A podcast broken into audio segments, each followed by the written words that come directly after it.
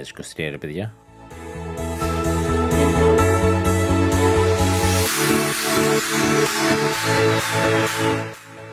Το κοπεί το πίτα λοιπόν. Και γιατί το κοπεί το πίτα; Ε, γιατί ήταν ένα ναι, πρωτοχρονιάτικο επεισόδιο και δεν βγήκε στην ώρα του.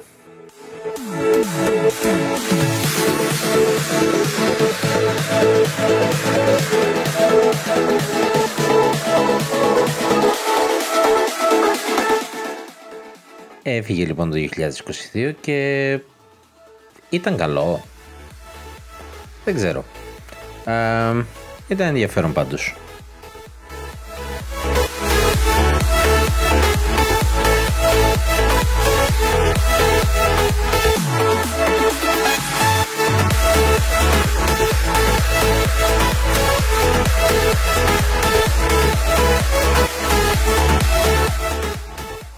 Το κοπεί το πίτα λοιπόν και μια μικρή ανασκόπηση του 22. Τι είχαμε, είχαμε Pokemon Legend Arceus το Γενάρη, είχαμε το Arceus, το Arceus, να πούμε και δύο πράγματα. Το Arceus που έφαγε λίγο κράξιμο, βασικά πιο Pokemon φέτος δεν έφαγε κράξιμο, αν και μετά το τελευταίο Pokemon αρχίζω να εκτιμώ πάρα πολύ το Arceus. Μια single player εμπειρία, μπορείς να πιάσεις όλα τα Pokemon μόνος σου, δεν χρειάζεται βοήθεια κάποιου. Ε, εποχής, τελείως διαφορετικό στυλ, ε, τι υπέροχη ιδέα, τα shinies, τα alphas, τα τεράστια σε μέγεθος Pokemon. Είχε πολύ ωραίες ιδέες, κρίμα που δεν κρατήθηκαν στη main σειρά. Το βάζω λίγο πιο πάνω στη λίστα μου από ότι το είχα όταν το έπαιξα, έχοντας πλέον τη γνώση μετά από τόσους μήνες. Το Kirby The Forgotten Land το Μάρτιο, μια εισπρακτική επιτυχία της Nintendo για αυτή τη χρονιά. Πήγε πολύ καλά. Το Nintendo Switch Sports που μετά το Wii Sports το φέρνει στο Switch ε, σε χαμηλή τιμή, λίγο παραπάνω και θα θέλαμε κάτι παραπάνω. Πλέον έχουμε και το Golf, έχουμε κάποια εξτραδάκια που δεν είχαμε το κυκλοφόρησε. Ε, Mario Strikers ακολούθησε το καλοκαιράκι το Battle League και αυτό μας βγήκε λίγο κουτσουρεμένο και τώρα έχει τελειώσει με τα δωρεάν ε, updates και υλικό που θα έδινε, άρα τώρα είναι το ολοκληρωμένο παιχνίδι και πάλι το λες και λίγο φτωχό. Ε, θα, θα έπρεπε να έχει μια single player εμπειρία και σου κάθεται άσχημα όταν παρακάτω βγάζεις ένα αντίστοιχο τίτλο και έχεις κάνει τόση δουλειά ε, και μιλάω για το Splatoon Mario Strikers λοιπόν, ένας καθαρά online ε, τίτλος, ε, ποδοσφαιρικός ε, ποδοσφαιρικός τώρα, είναι λίγο πιο, πιο φάνηκε οι καταστάσεις. Ε, δεν είναι ποδόσφαιρο ποδόσφαιρο, έτσι. Δεν μιλάμε για κάποιον εξομοιωτή ή κάτι τέτοιο, καμία σχέση, πιο φαν, ε, θυμίζει λίγο Rocket League. Ε, και τι άλλο είχαμε, είχαμε τον ίδιο μήνα. Fire Emblem Warriors Three Hopes, παίρνει το Three Houses το πολύ επιτυχημένο Fire Emblem. Και το κάνει μουσιο. Αυτή η συνταγή που την είδαμε και άλλες φορές να γίνεται με την Koei Temco από πίσω, την Gast συνήθως, αν θυμάμαι καλά η Gast είναι η ομάδα της Koei Temco που ασχολείται με αυτά. Μπορεί να κάνω και λάθος. Gast σίγουρα είναι στα τελειέρ, οπότε μπορεί και να μπερδεύομαι. Ε, anyway είναι μια συγκεκριμένη ομάδα που κάνει αυτά τα παιχνίδια που παίρνει άλλα franchises και πολύ όμορφα τα κάνει στο δικό της στυλ. Ήταν ωραίο το Fire Emblem Warriors. Ε, Εντάξει, δεν ήταν όμως τόσο τεράστιος τίτλος. Ε, είχε κάνει αντίστοιχα και το Zelda, είχε κάνει και το Persona 5. Τώρα που υπάρχει το Persona 5 στη, στο Switch, το Persona 5 Strikers ε, παίρνει αλεξία γιατί είναι ένα ουσιαστικό από ό,τι λένε περισσότεροι ε, expansion άσχετα είναι σε άλλο, σε άλλο τελείως στυλ έχει εκείνη την ψυχή του παιχνιδιού του πρώτου και τα άλλα δύο βέβαια και το Zelda και το Fire Emblem την έχουν αλλά άκουσα περισσότερα καλά λόγια για εκείνο και δεν έχω ιδέα ακόμα γιατί δεν έχω τελειώσει το Persona 5. Τι άλλο; Καλοκαίρι. Επίσης είχαμε Xenoblade Chronicles 3. Πρέπει να πω και άλλα για αυτό το παιχνίδι. Εγώ συνεχίζω να επιμένω ότι είναι το αγαπημένο παιχνίδι της χρονιάς και, και ίσως το αγαπημένο μου JRPG.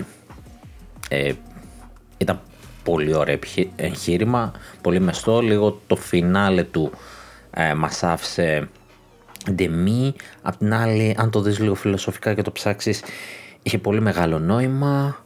Μας χρωστάει και ένα σενάριάκι ακόμα στο DLC που θα βγάλει, αλλά μάλλον δεν θα έχει άμεση σύνδεση, σίγουρα δεν θα είναι συνέχεια του. Παιχνιδάρα. Τι άλλο είχαμε, είχαμε Σεπτέμβριο το Splatoon 3.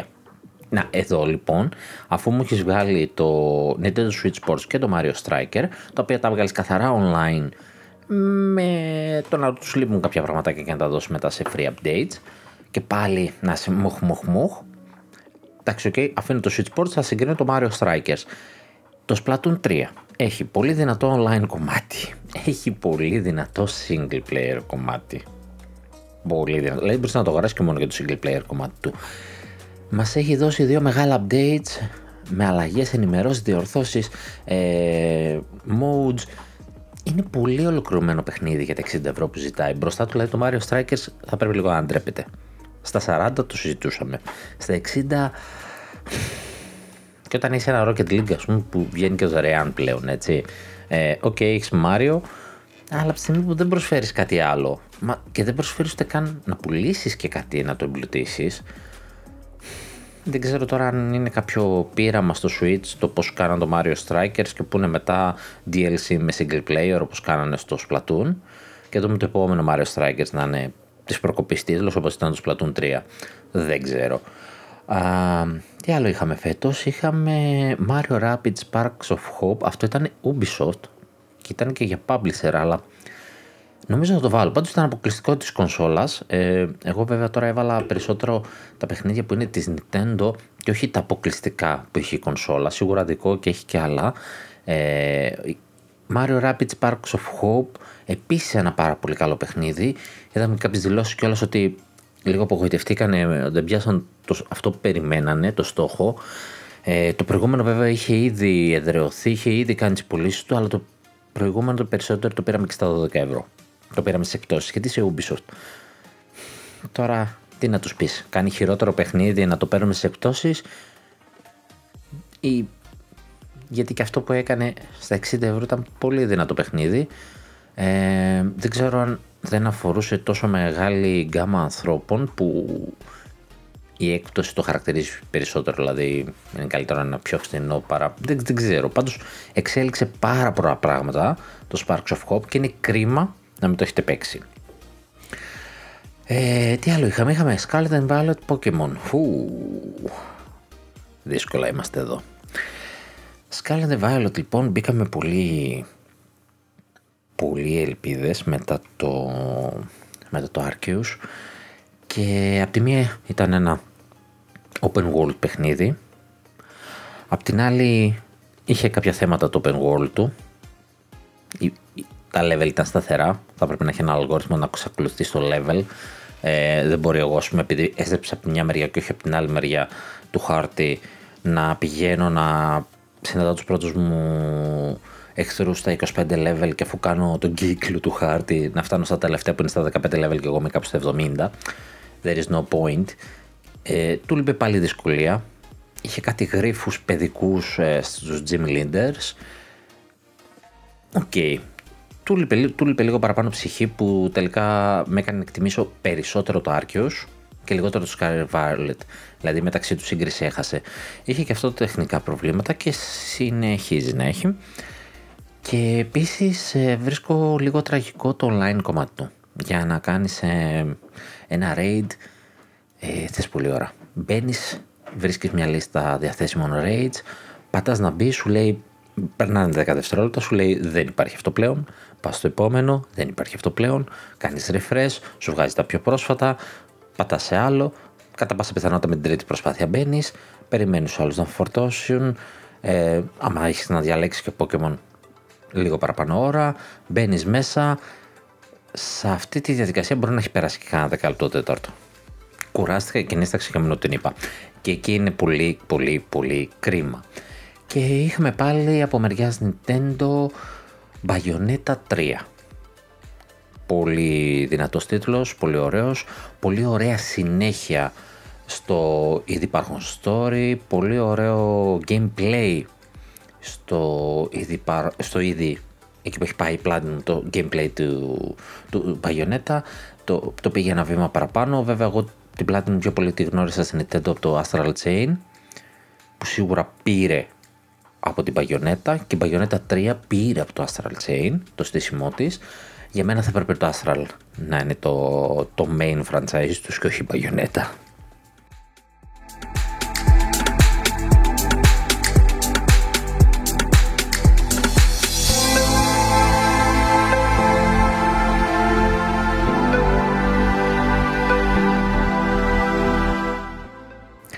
Μερικά από τα exclusive, ε, αλλά όχι Nintendo παιχνίδια και σε αυτά κάπου ήταν publisher πάλι Nintendo στα περισσότερα, ε, αλλά όχι σε όλα, που μπορώ να σκεφτώ είναι για μέσα στη χρονιά το Triangle Strategy, δεν έχω πει, που είναι τη Square Enix, αλλά και με publisher Nintendo και αυτό, ε, υπέροχο παιχνίδι, ένα Game of Thrones σε 10-based RPG, χωρίς δράκους, αλλά την ίντρικα την έχεις στο full.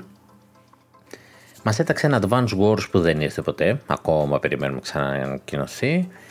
Ε, δεν μπορώ να θυμηθώ κάποιο άλλο. Κακός το Triangle Strategy. Ναι, ήταν και ήταν publisher.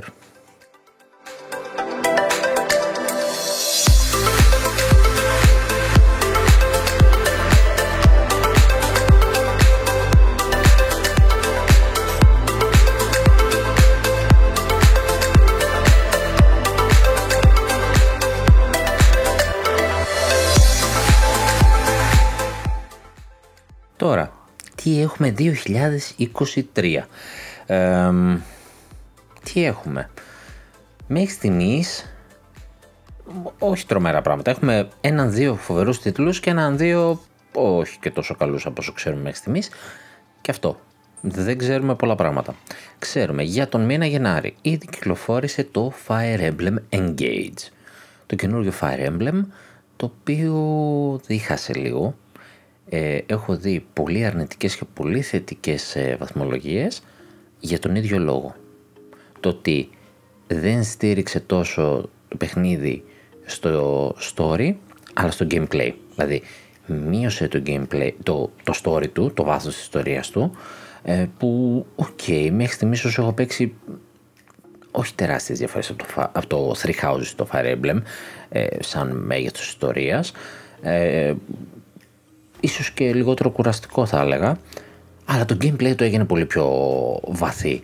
Και ενώ έχει αυτό το gimmick που θα έχεις τα δαχτυλίδια και θα καλείς ε, μαχητές από προηγούμενα Fire Emblems και λες τώρα αυτό πώς θα δουλέψει, μέχρι στιγμής το έχει βάλει λίγο μέσα ωραία, δεν το έχει πολύ εξηγήσει, okay.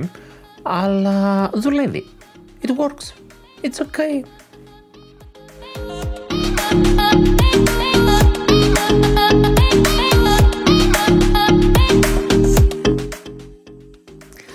Τον άλλο μήνα, 3, όχι, 24, 24 Φεβρουαρίου έχει το Kirby Return to Dreamland Deluxe. Είναι του Nintendo 64, θυμάμαι καλά, το οποίο το κάνει ένα remaster για το Switch. Mm. Και άλλο Kirby. Και άλλο. Α, θα μου πεις, κουβαλάει το Kirby. Η αλήθεια είναι, πήγε τόσο καλά πέρσι, είχε βγάλει και εκείνο το μικρό το παιχνιδάκι ε, το καλοκαίρι, το οποίο δεν πήγε καλά.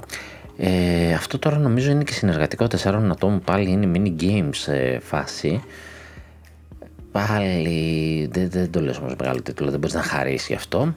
Τον Μάρτιο μέχρι στιγμής ξέρουμε Bayonetta Origins, Ceresa εντελώς Demon.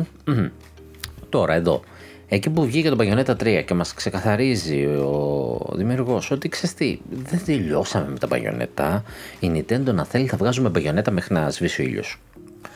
Και μας κάει το Bayonetta Origins. Το οποίο από μεριάς ιστορίας, δεν λέω όχι, είναι Bayonetta στα νιάτα της. Ok. Okay. Βέβαια το, το εικαστικό είναι έτσι λίγο πιο παιδικό, ε, είναι πιο ε, platforming, puzzle μας είπε. Και παρόλα αυτά μας, μας λέει ρε παιδί μου ότι μην, μην το προσπεράσετε, δείτε το λίγο, δεν θα είναι τόσο παιδικό όσο φαίνεται. Ίσως το κάνει πίτιδες έτσι, σου ξεκινάει να στο λέει σαν παραμυθάκι και καταλήγει πολύ διαφορετικά. Πώς αλλάζει κιόλας και στέλνει μετά και γυρνάμε στη γνωστή παγιονέτα, δεν ξέρω. Μας πει μετά στα μισά του παιχνιδιού, ξέρεις όνειρο ήταν αυτό, πάμε σκάμε νεαρή παγιονέτα. Δεν ξέρω. Ε, Πάντως μας είπε ότι θα έχει να κάνει πιο πολύ με exploration και puzzle solving. Να δούμε. Είναι από το παιχνίδι που θα πω δεν θα τρελαθώ να πάω day one να το πάρω αλλά δεν θα πω είναι για πέταμα, θα περιμένω να βγει, να το δω, να το παίξω και να πω μετά γνώμη.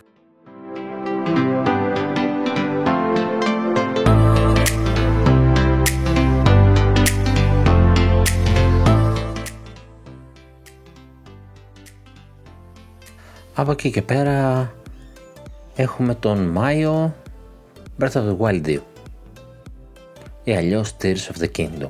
Μεγάλη κυκλοφορία, σίγουρα. Ε, την ξέρουμε, τέλος, η αγωνία τουλάχιστον ως προς το πότε θα βγει, πότε θα ανακοινωθεί. Δεν ξέρουμε πολλά για το παιχνίδι. Ακόμα δεν έχουμε δει τίποτα. Ακόμα δεν έχει ξεκινήσει το promotion. Λογικά μέσα στο Φεβρουάριο θα κάνει κανένα direct. Δεν γίνεται, πρέπει να μας το προωθήσει. Δηλαδή, θα, θα κάνει τουλάχιστον ένα Legend of Zelda direct. Δεν παίζει. Τίποτα, ό,τι ξέραμε ξέρουμε. Και κάπου μέσα στο 23 μας έταξε και ένα Pikmin 4 για όποιον νοιάζεται.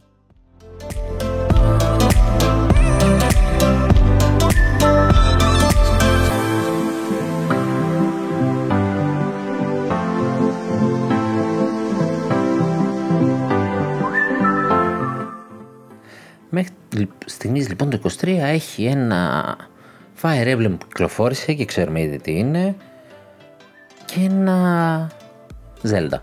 Το οποίο Zelda, ok, είναι και system seller. Το Fire Emblem έχει ένα συγκεκριμένο δυνατό κοινό, αλλά ένα συγκεκριμένο δύσκολα θα, θα, θα κάνει το BAM και πόσο μάλλον με το Engage.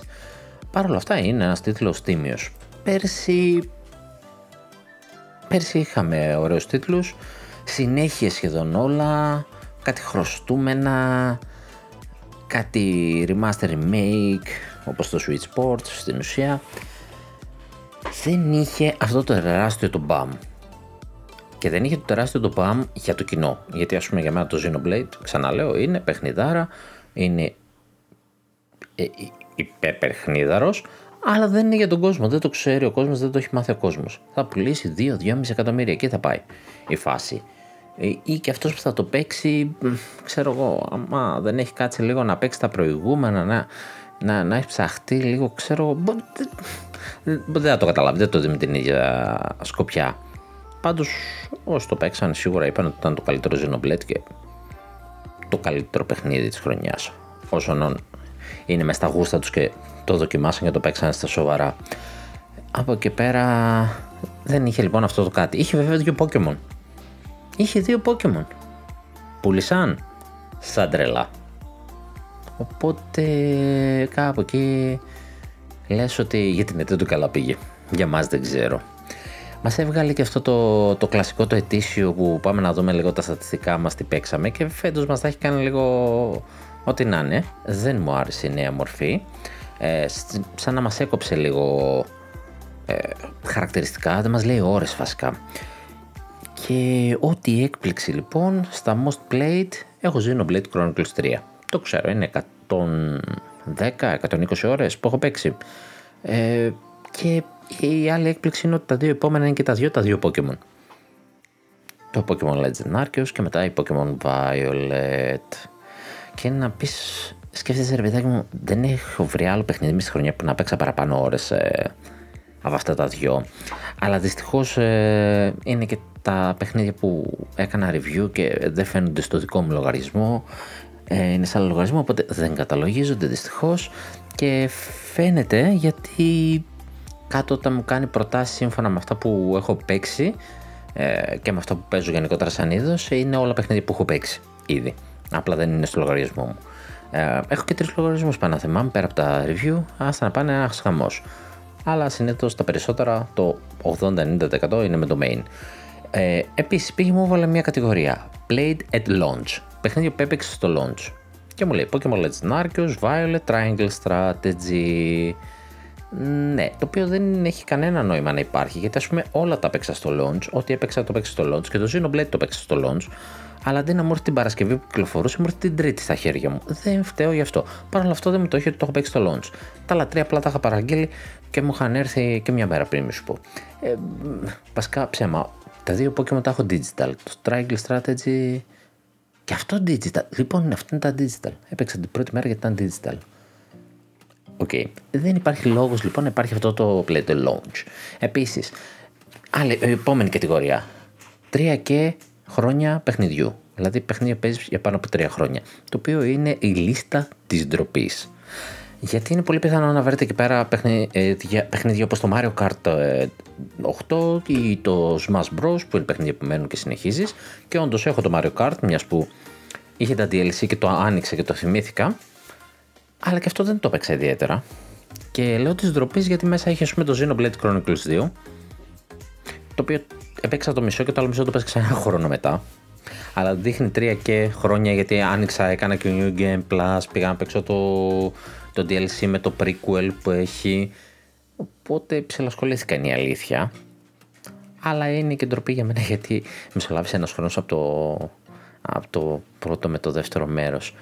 Γιατί άμα αφήσεις ένα παιχνίδι που έχει και ιδιαίτερους μηχανισμούς, μετά είναι δύσκολο να επανέλθεις. Έκαθα, διάβαζα κάνα δύο μέρες να θυμηθώ και να μάθω και μηχανισμούς στους οποίους δεν είχα δώσει σημασία όταν έβλεπα τα tutorial. Είναι παιχνίδια ιδιαίτερα. Παρ' όλα αυτά επιμένω, Xenoblade Chronicles 2 έχει την καλύτερη ιστορία μέχρι στιγμής. Το 3 έχει το καλύτερο gameplay, σου μαθαίνει το σύστημα πανεύκολα. Και το 1 έχει πολύ ιδιαίτερο διαφορετικό gameplay, που κάποια στοιχεία τα κόψαν και δεν μ' άρεσε. Δεν το έχω ολοκληρώσει όμως για να πω για την ιστορία. Ε, οπότε, Xeno 2, Mario Kart και το άλλο είναι το Astral Chain που επίσης το ξεκίνησα και το άφησα ή βασικά έπαιζα καμιά αποστολή στο έτσι. Και κάποια στιγμή λέω θα το πλακώσω τώρα, θα το τελειώσω και μου είχαν μείνει 5-10 ώρες παιχνιδιού γιατί το είχα πάρει χαμπάρι. Όλο το δύσκολο κομμάτι πάνω που το είχα αφήσει. Οπότε έχει χρησιμότητα και αυτή η κατηγορία; Όχι ιδιαίτερη θα έλεγα. Μετά πάει και σου βγάζει. Αυτό έχει λίγο, λίγο έτσι, ένα ενδιαφέρον γιατί λέει ένα μήνα τα αγαπημένα σου παιχνίδια. Και είναι ενδιαφέρον γιατί μπορείς να δεις και ανάλογα τις πόσες ώρες έπαιξες ή τις πόσες μέρες ερή έπαιξες. Το οποίο έχει πάρα πολύ ενδιαφέρον, αλλά βλέπεις ρε παιδί μου και ποια άλλα παιχνίδια έχεις παίξει ε, πέρα τα τρία που σου δείξε. Οπότε για μένα ήταν ε, Dragon Ball Z Kakarot, ε, έρχεται και νέο DLC. Έπαιξα όλους τους παραδόξους κάμπος σωρίτσους στο Yu-Gi-Oh! Master Duel, αλλά το έχω αφήσει δυστυχώς. Ξαναμπήκα λίγο Hades, έπαιξα μερικές μέρες Hades, παρότι έχω αρκετά runs στο Hades. και φυσικά αυτά που ανέφερα πριν, Pokemon Legend Arceus, μπήκα λίγο στη Shield, um, Shield και Sword, ε, για να ξαργυρώσω κωδικούς. Το Switch Sports που έπαιξα κάποιες μερούλες, κάποιες φορές. Ε, αυτό ήταν με τις φορές που πήγες να δούμε στις ώρες. Αυτό έχει πολύ πλάκα. Ναι, εντάξει. Ο Αύγουστος με τα 126 ώρες Xenoblade 3. Τι να λέμε τώρα. Εδώ μπορείς να δεις ώρες, άμα αλλάξει τη ρύθμιση. Α, ο επόμενος μήνας ποιος είναι, Φεβρουάριος ας πούμε έχει 55 ώρες Pokemon Legend Arceus, όπως και ο Νοέμβριος έχει άλλες τόσες στην Pokemon Violet. Ωραίο δεν είναι αυτό; Δηλαδή τόσες ώρες είναι τα παιχνίδια. 55 ώρες. Αυτό είναι να ξέρετε τα Pokemon. Ε, Ζήνω 2 μες στη χρονιά έπαιξα τον Απρίλιο 47 ώρες για να τελειώσω το παιχνίδι ε, τώρα το τελείωσα για να... όταν τον Αύγουστο έβγαινε να είμαι έτοιμο. Συνέχισα να παίζω Master Hunter Rise, έπαιξα άλλες 30 ώρες το παιχνίδι, πολύ ωραία. Για τον Ιούλιο αυτές μαζεμένες, όχι μόνο 30, έπαιξα παραπάνω, αλλά τον Ιούλιο έπαιζα αυτό. Για 23 μέρες του μήνα έπαιζα Master Hunter, έμπαινε από μία ωρίτσα. Το Triangle Strategy, γύρω 40 ώρες. Το Digimon Survive το άφησα στη μέση, είναι το Αυγούστου και αυτό γιατί ε, βγήκε το Xenoblade, μία εβδομάδα πριν βγήκε το Digimon Survive, δηλαδή με έκαψες. Παραλίγο βέβαια να το τερματίσω, έχω καμιά 20 ώρες και είναι κρίμα. Πρέπει να το τελειώσω. Ε, παιχνίδαρος, παιχνίδαρος, το έχω ξαναπεί, έχει φάει κράξιμο και τα σχετικά, αλλά το έχω ξαναπεί ότι είναι παιχνίδαρος. Το Rogue Book έφαγα καμιά εικοσαριά ώρες τουλάχιστον. Το Astral Chain 10 μέσα στο έτος, είναι αυτές τις τελευταίες που το τερμάτισα. Τι άλλο είχαμε, Lego Star Wars, πολύ ωραίο και εκεί έφαγα μερικές ώρες. Το Digimon Stories Cyber Sloth, το οποίο παίζοντας το Digimon Survive που ήταν πολύ visual novel με έκανε να νιώσω να βάλω το παλιό για πιο RPG και τελικά ξενέρωσα με το Cyber Sloth. Αρχίζω να το βλέπω με άλλο μάτι και ότι δεν ψήθηκα και τόσο. Ε, και έφυγε, έφυγε, έφυγε. Σβήστηκε και έκατσα στο Survive. Το Guardian Tales δείτε, το οποίο είναι στην ουσία παιχνίδι κινητού. Είναι free όμως και υπάρχει στο Switch και είναι ό,τι πιο Zelda υπάρχει. Είναι, είναι Zelda. Αυτό και το Eastward, επίσης παιχνίδαρος, είναι αν θέλετε 2D εμπειρίες Zelda. Neon White είχε η χρονιά επίσης, το αγαπημένο μου indie της χρονιάς και το Cult of the Lamb ήταν ωραίο αλλά δεν πρόλαβα να ασχοληθώ. Αλλά το Neon White είναι φοβερό. Ε, και λίγο Sea Horizon γιατί έτσι γιατί γουστάρω αυτά τα card game, RPG.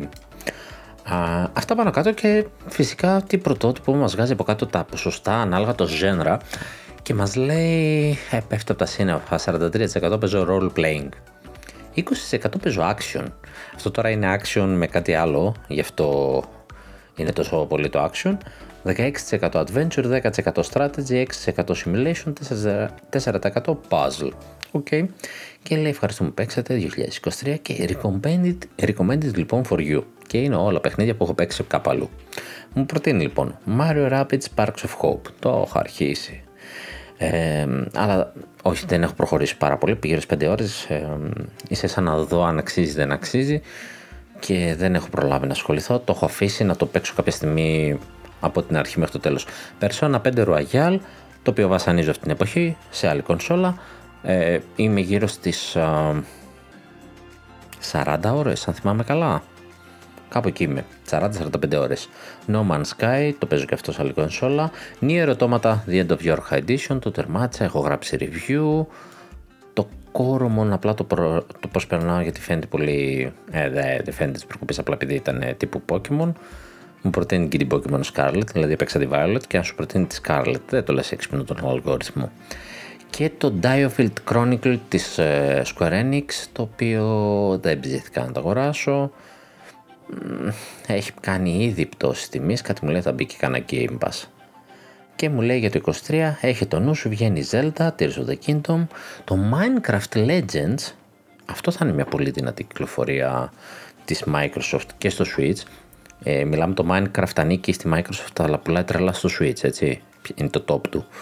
Και είναι top γενικότερα στις πολύ σταθερά στο Switch. Δεν πέφτει ρε το άτιμο. Ε, Fire Emblem Engage το έχω πάρει ήδη, είπα ήδη άποψη, το Kirby που είπα, Disney Illusion Island, ένα Disney παιχνιδάκι, Α, να και τι άλλο δεν ανέφερα, Octopath Traveler 2, το οποίο μας το κάνει release σαν, ε, δεν μας το κάνει σαν Nintendo, το προηγούμενο ποιος το είχε κάνει, Nintendo ή Square σαν release, ποιον είχε publisher στο Switch, δεν θυμάμαι. Έχω την εντύπωση ότι είχε την Nintendo και ήταν περσινή προπέρσινη κυκλοφορία. Anyway, έρχεται και αυτό. Ε, το πρώτο δεν είναι πλέον καν console exclusive βέβαια. Έχει κυκλοφορήσει και στις άλλες κονσόλες, ήταν και στο PC τότε. Ε, άρα μάλλον πιο εύκολα να είναι η Square ως publisher. Anyway, και αυτό θα έρθει 24 Φεβρουαρίου έρχεται, νομίζω είναι η ίδια ημερομηνία με το Kirby. Και βγαίνει κι άλλο ένα third party εκεί πέρα και θα γίνει ένας χαμούλης. Ένας χαμούλης. Endless Dungeon έρχεται στο Switch, της Nintendo τα ανέφερα. Ε, για να δούμε γενικότερα τι άλλο έρχεται. Ξέρουμε το 23 κάτι από third party, δυνατό. Tales of Symphonia Remastered ε, για τους φαν της σειράς περισσότερο, αν και είναι λίγο πιο παλιό, μας χρωστάει να μας ανακοινώσει το Advanced Course που ανέφερα και νωρίτερα. Master Detective Rain Code είναι για την άνοιξη. Το έχω πει σε άλλα δύο-τρία επεισόδια. Ε, αυτό θα πάρθει day one. δεν ξέρω, με έχει ψήσει άσχημα. Το Room Factory 3 το φέρνει, το κάνει ένα remaster στο Switch. Υπάρχει το 5 και έρχεται και το 6. Uh, Hollow Knight Silksong δεν έχουμε ακούσει τίποτα. Βασικά δεν ξέρουμε καν αν είναι για φέτος. Τέτοια φάση. Το Digimon World Next Order, το οποίο και αυτό είναι remaster από το PlayStation 2, PSP και το είδα σε βίντεο και δεν ήξερα ότι είναι remaster γιατί δεν του φαινότανε. Έπαθα πλάκα. Οπότε, mm, mm, mm, mm άμα έχει γίνει τόσο ωραία δουλειά, να το πάρεις, να ευχαριστηθείς και εσύ Digimon. Αυτοί δεν θα έχουν κάνει τόσο φοβερή δουλειά, θα το πουλάνε full price, είμαι σίγουρος. Αλλά λογικά αυτό θα δώσει ένα ένασμα να, να έρθουν τα Digimon, να έρθει καινούριο Digimon και γενικότερα κάτι ψήνουν στη σειρά. Επίσης, πολύ χαρούμενος για τα Mega Man Battle Network. Ε, δεν είμαι χαρούμενος για την τιμή τους. τα οποία είναι turn-based ε, με το Mega Man τα οποία είναι παιχνίδια του Game Boy Advance και απλά θα τα φέρεις στο Switch, δεν θα κάνει κάτι ιδιαίτερο. Είναι το 1, 2, 3 και μετά τα 4, 5, 6 έχουν διπλές εκδόσεις σαν τα Pokemon, οπότε υπολογίζει για 10 παιχνίδια, αλλά είναι 6 παιχνίδια. Ε, τα σπάει στη μέση, σε δύο κομμάτια digital άμα θες να τα αγοράσεις ή όλα μαζί και σε physical full price όμως ρε φίλε, τι full price. Σε λίγο θα παρακαλάς να στα αγοράσουν, δηλαδή μην τα κάνεις αυτά. Ποιος το σκέφτηκε αυτό το πράγμα τώρα να κάνει τέτοια τιμή, τέτοια κοστολόγηση; Mm. Μάρτιο, 23 του, 24 Τρίτου, Παρασκευούλα. Γιατί Σάββατο είναι 25 Μαρτίου.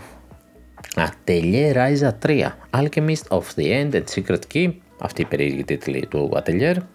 Το Ατελιέ ούτως ή άλλως ένα περίεργο franchise ε, στα JRPG, ένα ιδιαίτερο σύστημα upgrade, αλλά το Ryza είναι ότι πιο mainstream, το 1 πήγε τρένο, το 2 πήγε επίσης πάρα πολύ καλά. Πιστεύω και το 3 θα πάει. Ε, δεν ξέρω αν ο κόσμος κουράστηκε μετά τα, το ότι είναι ένα τρίτο, αλλά βλέπουμε η εταιρεία δεν τα αφήνει έτσι. Συνέχισε βέβαια και τα άλλα της Ατελιέ, είναι αυτόνομα παιχνίδια, αυτόνομοι κόσμοι, με άλλους πρωταγωνιστές χαρακτήρες, έφερε και συνέχεια προηγούμενο, έφερε και remaster, την τρέχει τη σειρά. Πάντως ό,τι πιο mainstream αν θέλετε να δοκιμάσετε το Ryza ξεκινήστε από το 1 αν και είναι ψηλοαυτόνομα νομίζω μπορείς αλλά ε, στο 3 μας λέει The Final Summer, The Final Secret οπότε βλέπουμε τρεις ιστορίες με την πρωταγωνίστη τη Ryza και τους φίλους της. Ε, πολύ ωραίο. Ακόμα δεν έχω δεήσει να τελειώσω το πρώτο εγώ βέβαια. Έχω και το 1 και το 2 πιθανό να, να έρθει να πάρω και το 3 να το βάλω κάβα στη συλλογή γιατί για, δεν ξέρω. Και να, να έχω να πορεύομαι.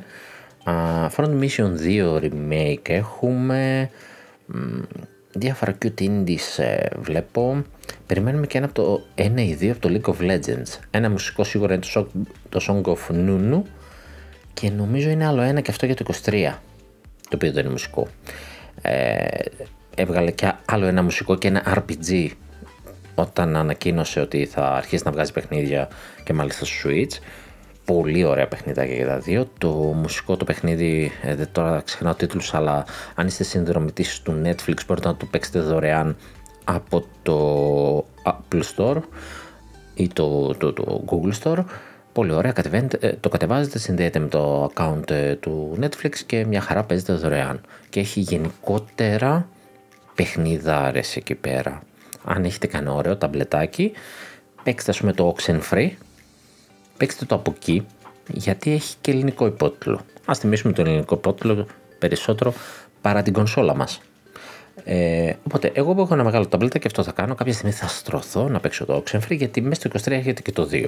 Ένα πάρα πολύ ωραίο indie, έχει πολύ καιρό που έχει βγει το πρώτο. Ε, το φέρει και στο Switch, βασικά το έχει φέρει και σε το Stier, ένα από αυτά τα παιχνίδια που απλά τα κάνει port παντού.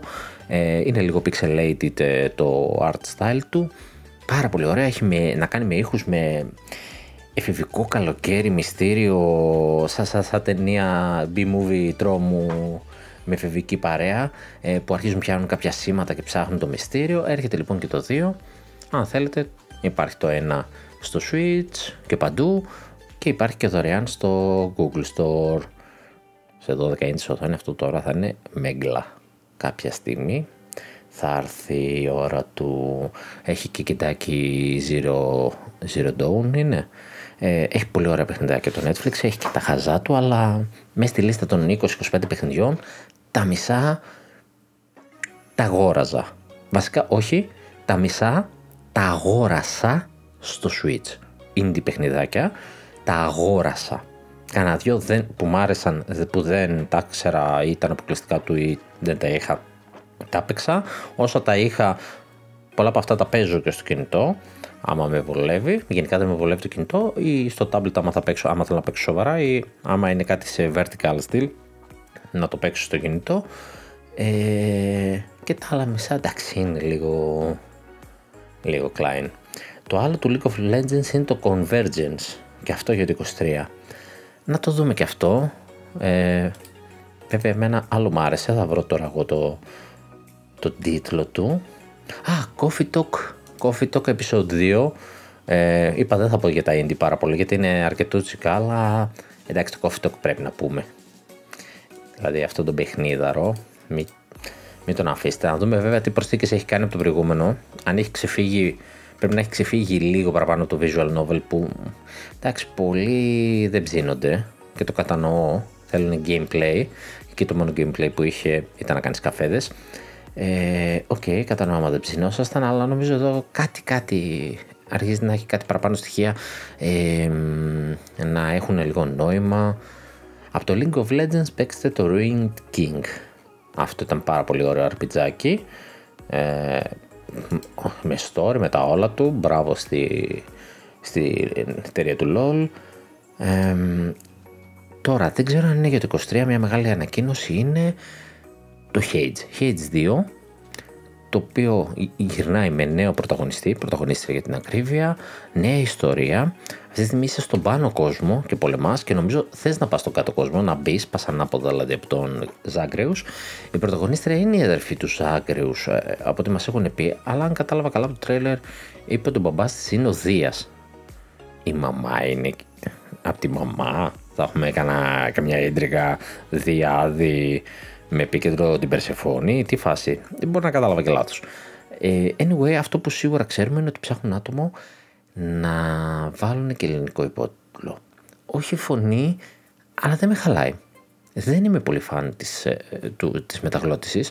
Συνήθως δεν κουμπώνει καλά και ο τυπάκος που είχαν στο πρώτο είχε κάνει το 80% των φωνών και ήταν θεούλης, είχε μια ωραία μπάσα φωνή. Ε, ήταν ένα νεαρό παιδί, έτσι λίγο λεπτό, ε, αφ, Αφροαμερικανός, όχι Βρετανός είναι, ε, και εκεί που μιλούσε, μιλούσε ήρεμα, μπορούσε να μιλήσει και πιο κανονικά και ξαφνικά είχε βγάζει μια πολύ μπάσα φωνή και ήταν εκεί που έκανε το Δία, τον Άδεια, όλους αυτούς τους θεούς ε, και τον έβλεπες να μεταμορφώνει τη φωνή του καταπληκτικός. Ε, δεν μπορείς, θα τον γυρίσεις πίσω αυτό, να τον θες, δεν τον χάνεις. Ήταν στα ατού του παιχνιδιού και έβγαλε τις περισσότερες φωνές μόνος του. Ε, είναι asset. να μην ξοδευτούμε κιόλας. Βάλτε να. Οπότε και να μου δώσει, και να μου δώσει την μεταγλώτηση δεν θα την έβαζα, θα ακούγα πάλι αυτό και θα βάζα τον υπότιλο χωρίς δεύτερη σκέψη. Δεν ξέρουμε αν είναι το 23 ε, για το 23 το παιχνίδι και δεν ξέρουμε επίσημα αν είναι για το Switch. Θα είναι. Θα είναι. Το παιχνίδι ανακοινώθηκε για PC Άρα θα μας κάνει καμιά ζημιά, μας πει και early access, θα μας βγει, βγει και στο PC, θα δούμε πότε σε κονσόλα και θα τρέχουμε να το αγοράσουμε στο PC. Ε, βέβαια έτσι είχε γίνει και στο πρώτο Hades, είχε βγει στο PC, μετέπειτα βγήκε στο Switch, εκεί έγινε επιτυχία και πριν έρθει στις κονσόλες, νομίζω πρώτα ήρθε στο Xbox, στο Game Pass και μετά μπήκε στο PlayStation ή ταυτόχρονα μπήκε Game Pass PlayStation. Ε, όχι νομίζω είχε για μερικούς μήνες, 2, 3, 6 μήνες το, το είχε ε, η Xbox πριν το πάρει το PlayStation ε, και το είχε στο Pass και ήταν και καλό boost για το Pass για αυτούς που δεν έχουν Switch γιατί τα ακούγανε από τους Switch και σου λέει τι γίνεται εδώ; Παιχνίδαρος Οπότε δεν το συζητάμε το 2, απλά προσκυρνάμε τη, προσκυρνάμε τη Super Giant και περιμένουμε τον επόμενο τίτλο της, όποιος και να είναι και Hades να μην ήταν πάλι τα ίδια θα έλεγα.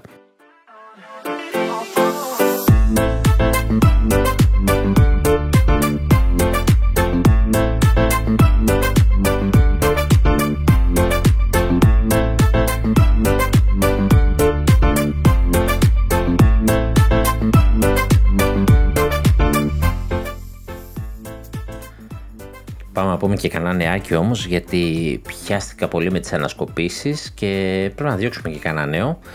Ε, τα πάρω με τη σειρά που τα έχω βοηθηκευμένα και όχι με τη σειρά που θα έπρεπε γιατί θα ξεκινήσω με πολύ αρνητικό εδώ. Οπότε πριν ξεκινήσω με τα αρνητικά πάμε. Το, το GS που λέω εγώ και είπα και σε προηγούμενο επεισόδιο ότι μάλλον το λέω λάθος. Ναι, είναι IS. Ε, το IS λοιπόν βγάζει, ανακοίνωσε το 10 το Nordic θα λέγεται, είναι ο υπότιλος του παιχνιδιού, όπου θα σηματοδοτεί και τα 35 γενέθλια της σειράς, ναι, 35 χρόνια, και μαζί θα φέρει και το Is Memoir. Η σειρά Memoir είναι τα παλιά, τα Is, τα οποία τα κάνει remaster. Συγκεκριμένα θα είναι το The Oath in Felgana, λογικά δεν το ξέρετε, αλλά θα έχετε την ευκαιρία να το έχετε και αυτό στο Switch, όπως έχει και άλλο ένα παλιό που έχει φέρει σαν Memoir και το Origin. Μαζί με τα άλλα δύο ήδη υπάρχοντα βασικά παιχνίδια και τώρα θα έρθει το 10 το Nordic ως τρίτο παιχνίδι. Το Nordic είναι για μέσα στο 23 δεν ξέρουμε ημερομηνία. Το Memoir είναι για 27 Απριλίου όλα αυτά στην Ιαπωνία. Επίσημα δεν ανακοινώσαμε ε, τίποτα για Ευρώπα. Αλλά θα έρθει γιατί εντάξει απλά τους νοιάζει εκεί γιατί αυτά είναι και franchise που σίγουρα εκεί θα πουλήσουν και στη Δύση τα φοβούνται, οπότε ναι, εντάξει, OK, okay, θα έρθει.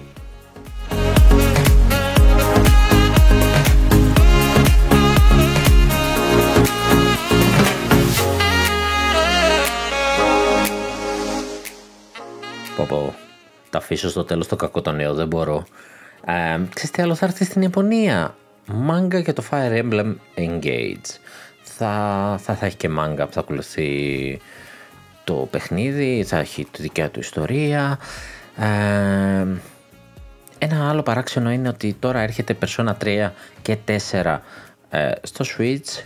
Ήρθαν, ήρθαν την Παρασκευή νομίζω. Ε, και υπάρχει φήμη για Persona 3 Remake. Remake. Τώρα remake σε next gen φαντάζομαι, δεν ξέρω, στο Switch αν θα έχει νόημα σε σχέση. Βέβαια είναι η portable έκδοση. Δεν ξέρω μήπως φέρει και νέα, άλλαξε και το gameplay του. Και από ό,τι φαίνεται η φήμη η ίδια λέει και για Persona 6 και μάλιστα ότι είναι πολύ κοντά. Πολύ κοντά. Το οποίο Persona 6 το είχαμε συζητήσει ότι όλος αυτός ο ντόρος με το Persona 5 που έγινε τώρα multiplatform και μαζί φέρε και το 3 και το 4 και βάλτα και τα 3 στο Game Pass. Μεγάλη κίνηση. Εγώ ξαναλέω, το Game Pass ώρες ώρες κάνει κάτι τέτοιες κινήσεις, χτυπάει το Switch, γιατί αυτά είναι παιχνίδια που παραδοσιακά τα παίξει στο Switch, ρε παιδί μου. Έτσι. Τώρα τα Persona, ποιος που ασχολείται πούμε, μόνο με Xbox θα, θα ξέρει τόσο JRPG να παίξει Persona; Όχι, χτυπάει το κοινό, ξέρω εγώ, πως π.χ. εγώ που δεν έχω μόνο μία κονσόλα, αλλά γουστάρω JRPG, μου το δίνει χωρίς χρέωση, δεν τα αγόρασα στο Switch, με χτύπησε γιατί είπα θα παίξω το next gen του πράγματος. Βέβαια, αν το είχα στο Switch τώρα, να το είχα τερματίσει, έτσι, γιατί θα παίζα handheld αραχτό στο βραδάκι. Ε, ανταυτού μπορεί να βαρεθώ να ανοίξω την κονσόλα τη σταθερή και να δεσμεύσω την τηλεόραση για να παίξω, ας πούμε, και, γιατί είμαι λίγο πιο του handheld και γι' αυτό δεν το έχω τερματίσει.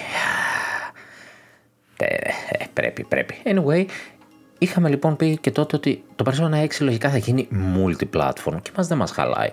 Ε, από εκεί που με τα είχαμε τα Shin Megami Tensei, ας έρθουνε, ας υπάρχουν και αλλού. Ε, δεν με χαλάει και τόσο. Από το να είναι αποκλειστικά τα μισά στη μια κονσόλα και τα άλλα μισά στην άλλη κονσόλα, νομίζω της αξίζει της Atlus να γίνει multi-platform. Οπότε it checks out. Το περιμέναμε. Δεν πέφτουμε από τα σύννεφα.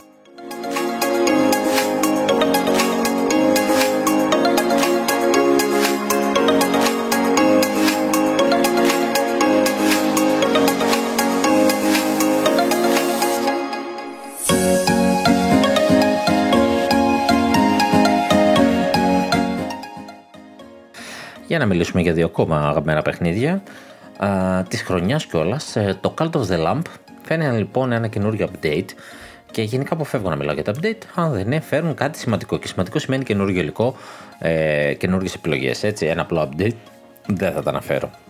Αλλά μας λέει ότι έχει mass blessing, auto fishing, γενικότερα έχει quality of life αλλαγές, αλλά και νέο υλικό και δραστηριότητες να κάνεις. Ε, δεν θα μπω σε λεπτομέρειες. Όποιος το παίζει το έχει πάρει ήδη το update μάλλον. Ε, και εγώ δεν έχω προλάβει. Έχω παίξει υπερβολικά λίγες ώρες για το πόσο για το τι υλικό έχει να δώσει και τι του αξίζει. Αλλά είναι ένα καλό ε, indie παιχνίδι. Ε, είναι πολύ ωραίο. Αυτό το cult sim simulation που έχει, ε, το μαύρο χιούμορ που έχει. Ε, εντάξει, είναι πάρα πολύ ωραίο. Νομίζω έχει βγει το update. Προσπαθώ να δω. Ε, δεν ξέρω. Κοιτάω λάθος άρθρο, μάλλον, με την έννοια ότι πρέπει να το έχω διαβάσει και κάτι μου λέει ότι είναι εντός γύρω στις 26 του μηνός το update και δεν το βλέπω τώρα να το γράφει το άρθρο. Κολλάω, προσπαθώ να διαβάσω και λέω που πήγε. Αυτό το έχω δει. Προφανώς το έχω διαβάσει κάπου αλλού. Ένα άλλο όμως αγαπημένο παιχνίδι της χρονιάς είναι το AI The Somnium Files. Το έχω αναφέρει και αυτό πολλές φορές, από εκεί επηρεάζεται και το έτερο το Raincoat που είπα, ε, από τον Dankaropa βασικά πιο πολύ. Και είναι ένα visual novel με, έχει όμως gameplay, βασικά δεν είναι και το visual novel, πιο πολύ adventure είναι, όπου είναι αυτά τα detectivικά όπως τα βαφτίζω εγώ, όπου έχεις ένα πτώμα, μισό, έχεις τη δεξιά πλευρά ρε παιδάκι μου, ωραία, και τρως όλο το πρώτο παιχνίδι με αυτό το μυστήριο. Στο δεύτερο σκάει το άλλο μισοπτώμα. Έχεις διάφορους μηχανισμούς εκεί για να τσεκάρεις τα κλου σου, τα βίντεο που βλέπεις μπρος πίσω, κάνει λίγο cyberpunk καταστάσεις. Και ψήνονται λέει να κάνουν και τρίτο παιχνίδι. Γουστάρουν να κάνουν και τρίτο παιχνίδι. Και εγώ ξέρεις τι λέω; Γιατί δεν έχετε αρχίσει ακόμα; Τι θα πει ψήνεστε; Άιτε ρε, τελειώνετε.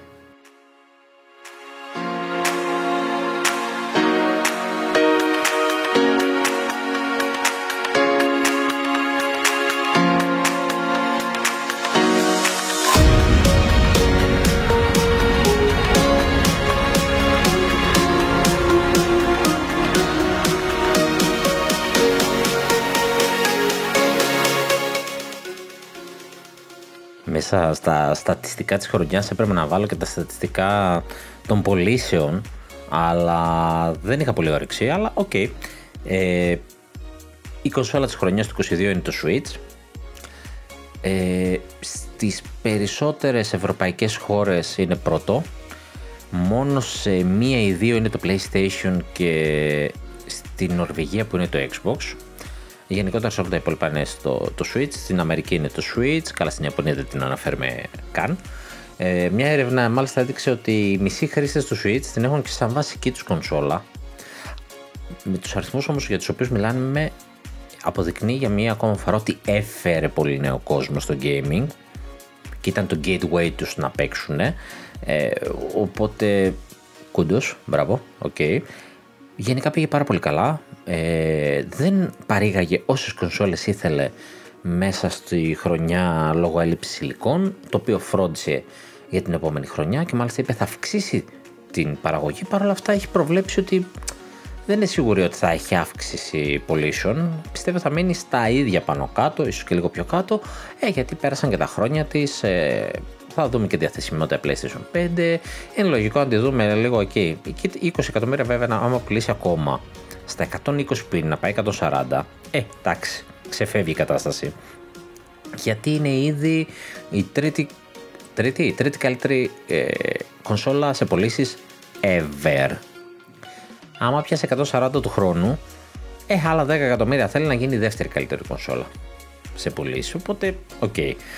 Αλλά αφού έφτασες εδώ, ας πω και το κακό το νέο, ε, μάλλον, ε, μάλλον δεν θα δούμε κονσόλα. Βασικά ε, έχουμε διάφορες αντικρουόμενες ε, αναφορές το οποίο λέει ότι το λεγόμενο Pro έχει εγκαταλειφθεί γενικότερα σαν ιδέα και ότι πάμε σε, νέο, σε νέα κονσόλα αλλά μάλλον θα είναι πάλι Switch. Οπότε στο μυαλό μου δεν καταλαβαίνω διαφορά. Τι με νοιάζει είναι Switch 2 είναι Switch Pro. Το οποίο πάει για 24 ότι μάλλον θα ξεκινήσει μάλλον αρχικά λέγανε ότι δεν θα δούμε τίποτα 23-24 και κάποιοι λέγανε 25 και η δεύτερη αναφορά λέει ότι ήδη κάποιοι παίρνουν εντολές για να ξεκινήσει η παραγωγή μέσα στο 23 ε, της νέας κονσόλας, άρα από 24 λασάρισμα. Και λίγο εδώ, να, εδώ είναι που θέλουμε και λίγο, και τώρα ρε παιδάκι μου, ε, να μας κάνει ένα ωραίο eventάκι γιατί ξέρουμε παιχνίδια μέχρι το Μάιο, ε, είναι δύο παιχνίδια που δεν ψινόμαστε Φεβρουάριο-Μάρτιο. Το Μάιο ένα καλό παιχνίδι. Δεν ξέρουμε τίποτα για την υπόλοιπη χρονιά. Ξέρουμε ότι μάλλον κονσόλα δεν θα δούμε τη δούμε του χρόνου. Δηλαδή τώρα βάρα μας λίγο με παιχνίδια. Τώρα σου λέει όσο άμα βγάλει καινούργια κονσόλα να βαράει εκεί παιχνίδια γιατί θα θέλει την πιο δυνατή κονσόλα. Δεν ξέρω. Πάντως βλέπουμε τέτοιες αναφορές. Ε... Θα δούμε. Θα δούμε. Θα είναι μια περίεργη χρονιά πιστεύω. Με πολλοί ups και πολύ down. Δηλαδή βλέπω Φεβρουάριο, Μάρτιο πτώσεις. Εν μεταξύ Μάρτιο τελειώνει και το οικονομικό έτος. Οπότε δεν θα είναι διόλου απίθανο ξανά και φέτος να έχει δύο παιχνίδια μες στο Μάρτιο. Να έχει κάποιο σιγουράκι seller που θα τους κάσει πολύ τελευταία στιγμή για να φτιάξει το έτος της να κλείσει έτσι πολύ θετικά και μετά έχει Zelda. Και την υπόλοιπη χρονιά, ξέρω, βιάζομαι γιατί τρεις μήνες μπροστά μας λέει. Θα, θα είναι μια περίεργη χρονιά. Ελπίζω να είναι λίγο πιο δυνατή την περσίνη. Εγώ πιστεύω ότι θα έχει 3-4 μπαμ παιχνίδια που θα κάνουν φοβερές πωλήσεις και τα άλλα θα είναι ψηλό flop.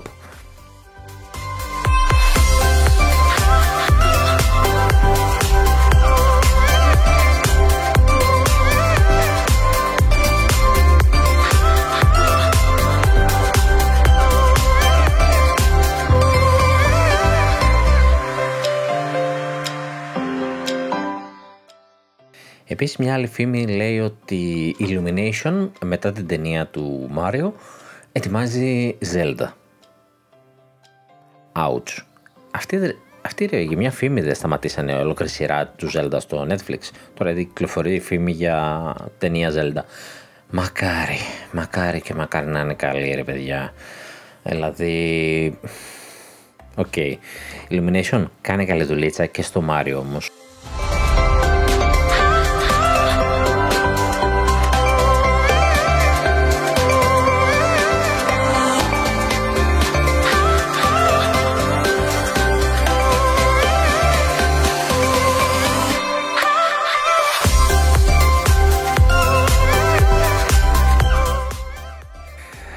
Koei Temco που δεν σταματάει με τις ομάδες να βγάζει παιχνίδια ανακοίνωσε και Who; Fate Samurai Remnant. Είναι από τη σειρά Fates. Ε, φαντάζομαι έχει να κάνει και με τα γνωστά άνιμε του Fates. Ε, τα διάφορα Fate Off και συμπληρώνεται την πρόταση γιατί είναι πολλά. Και μας δίνει το Samurai Remnant. Δεν ξέρω αν είναι διαφορετική σειρά. Αν είναι από το άνιμε ψήθηκα. Άμα δεν είναι πείτε ότι την είπα την είδηση δεν έχω ιδέα τι λέει.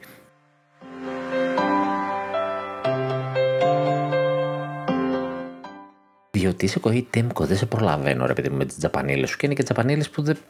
παρά είναι τζαπανίλες και για μας που γουστάρουμε αυτά. Οπότε δεν ξέρουμε αν είναι καμιά ξέχωρη σειρά. Ε, Master Hunter Rise Unbreak, το expansion έχει φτάσει σε 5 εκατομμύρια. Ε, τελευταία αναφορά που είχαμε για το κανονικό ήταν, για το βασικό ήταν γύρω στα 8 με 9 εκατομμύρια. Οπότε πάνω από τους μισούς πήρανε και το expansion.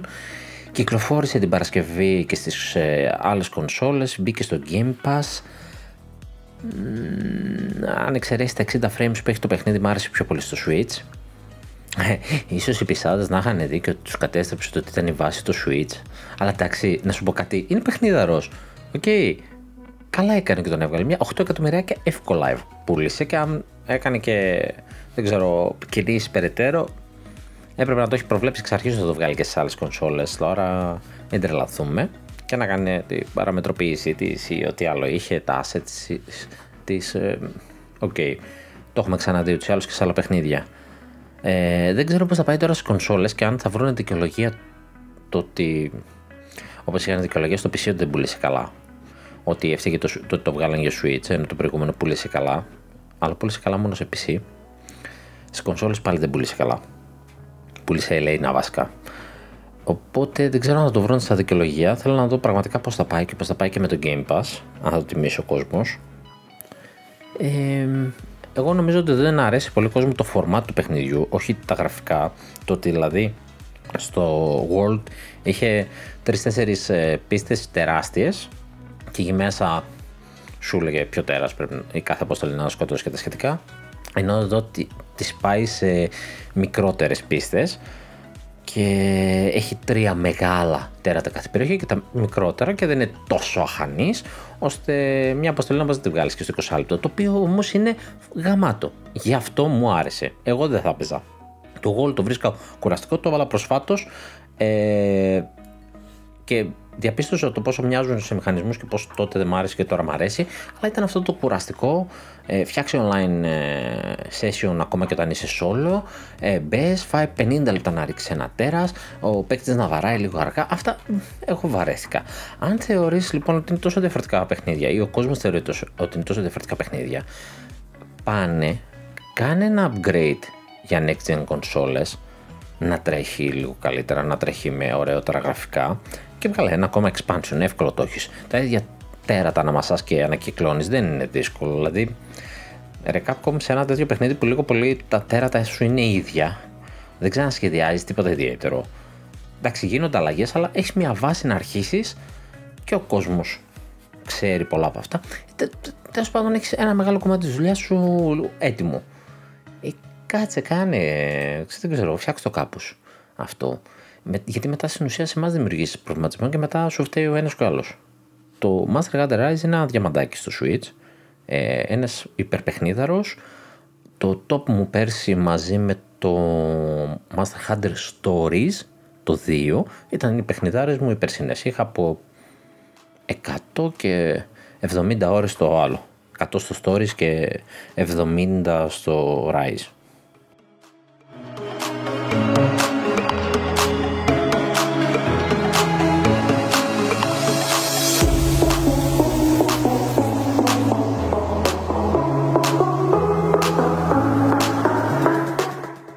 Έχουμε και πάρα πολλές φήμες για παλιά franchises ότι γυρνάνε και μάλιστα το 23 όπως το F-Zero ε, και άλλα πολλά.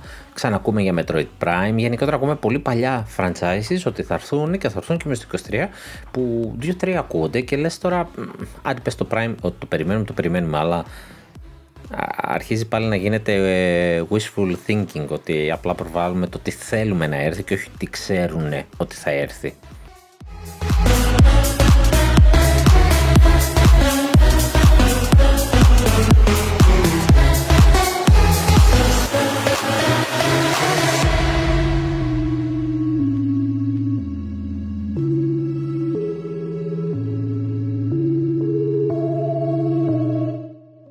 Επίσης η Square μας είπε ότι μας έχει μια πολύ μεγάλη ανακοίνωση στα προσεχώς ε, το, ε, προς το τέλος της χρονιάς λέει ότι δεν έχει σχέση με το Final Fantasy 7 και γενικότερα μας λέει ότι ε, το 23 ε, θέλουν να είναι φοβερή χρονιά για τη Square Enix. Υποσχέσεις. Πολλές υποσχέσεις Square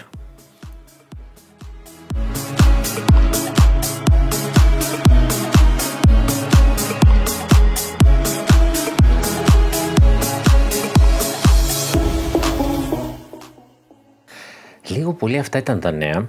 Ε, είχε κάποια έτσι μαζεμένα από τις γιορτές που είχαμε να τα πούμε. Όχι τόσο πολλά, πιο πολύ, πιο πολύ ήταν ανασκόπηση. Ευελπιστώ να μην μας κρεμάσει φέτος και μην έχουμε την αλέμε. Ε, γιατί ευελπιστώ να γυρίσω στο, στο παραδοσιακό όσο γίνεται και όσο μου αφήνουν και υποχρεώσει βέβαια αυτό είναι και ένα μεγάλο πρόβλημα αλλά να υπάρχει ένα εβδομαδιαίο ραντεβού και όταν δεν έχει νέα να μπορούμε να κάνουμε κάποιο ειδικό θέμα και πολύ πιθανό, έχω ξαναπεί, να σκεφτώ να βγάζω σύντομα επεισόδια. Δηλαδή, ακόμα και 10 λεπτό, 20 λεπτό να είναι, να το βγάζω ένα σύντομο. Το, το, το καλό το θέμα είναι να είναι και ενδιαφέροντα τα θέματα. Να μην σας πω, έβγαλε update αυτό. Mm, όχι. Ε, προσπαθώ να δείξω gameplay. Έχω κάποια παιχνίδια τελευταία που έδειξα μαζεμένα μες στι γιορτές. Από μεριάς βίντεο έβαλα. Ε, και θα δω, θα σκεφτώ τι άλλο μπορώ να βάλω.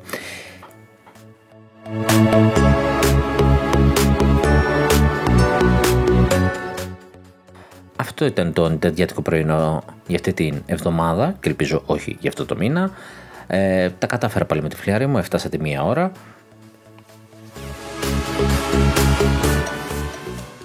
Και ακόμα αντέχω.